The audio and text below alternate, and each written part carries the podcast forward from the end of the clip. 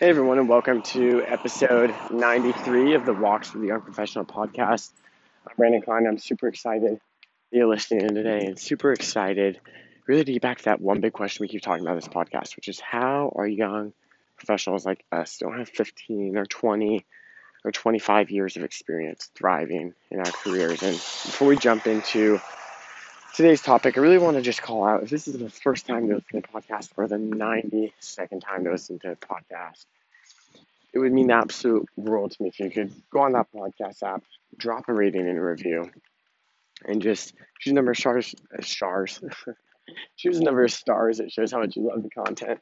And write a review with exactly what you think. I love hearing what y'all think, and it also helps other young professionals just like us find this podcast, Apple Podcast app. So, we're into which I think level centered around relationships in your organization.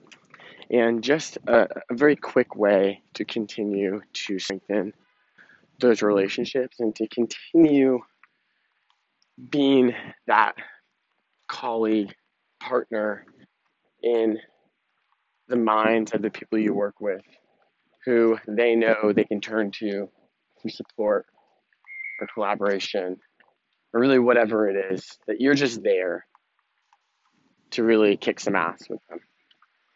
And one way to continue to strengthen the relationship is to find opportunities to reinforce this desire for partnership. And within organizations, there's always initiatives going on and then there's always these kind of forcing functions where, regardless of what happens in terms of initiatives, people are working towards a common goal. So, in fiscal years, right, the year, and then there's quarters, businesses are always, if they're for profit, I'm not very familiar with not for profit space, but they're for profit, they're always working towards these financial goals and benchmarks, and that's usually centered around this fiscal year and quarter basis. And this is just an example of you know these larger forcing functions for where everyone in an organization is really working towards a common goal and kind of aligned by this north star and set of priorities. And being able to identify these kind of active initiatives, alignments, provides you with an opportunity to go ahead and reach out and show your support for helping whoever it is that you want to strengthen these relationships with, that you're there to be used as a resource for them. And also, you just want to check in and see how they're doing.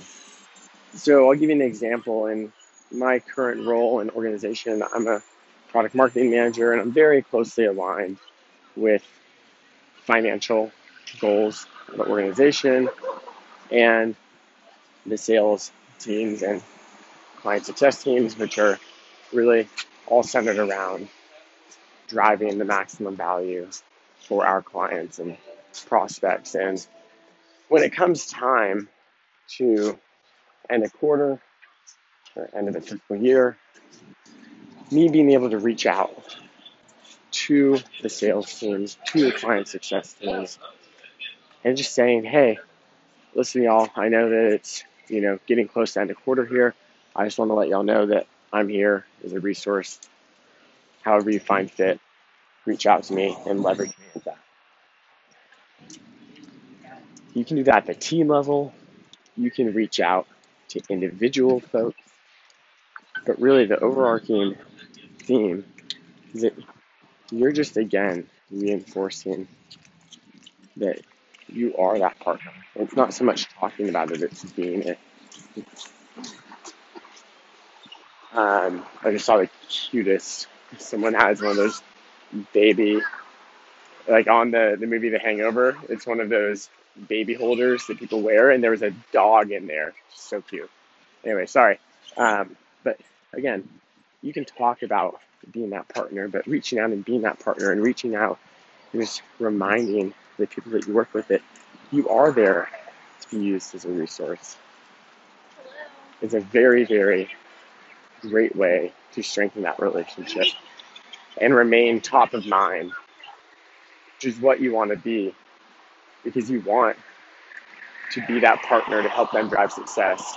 And when they identify a gap in them being able to drive success, and they can put you in as a piece of the puzzle they're trying to build, that's where these opportunities pop up for you to again even further strengthen the relationship by then one becoming aware of the opportunity but two helping them drive to success and build that puzzle so it's a very very practical and simple strategy for building and strengthening the relationships of the folks that you work with, which really, guys, relationships are everything.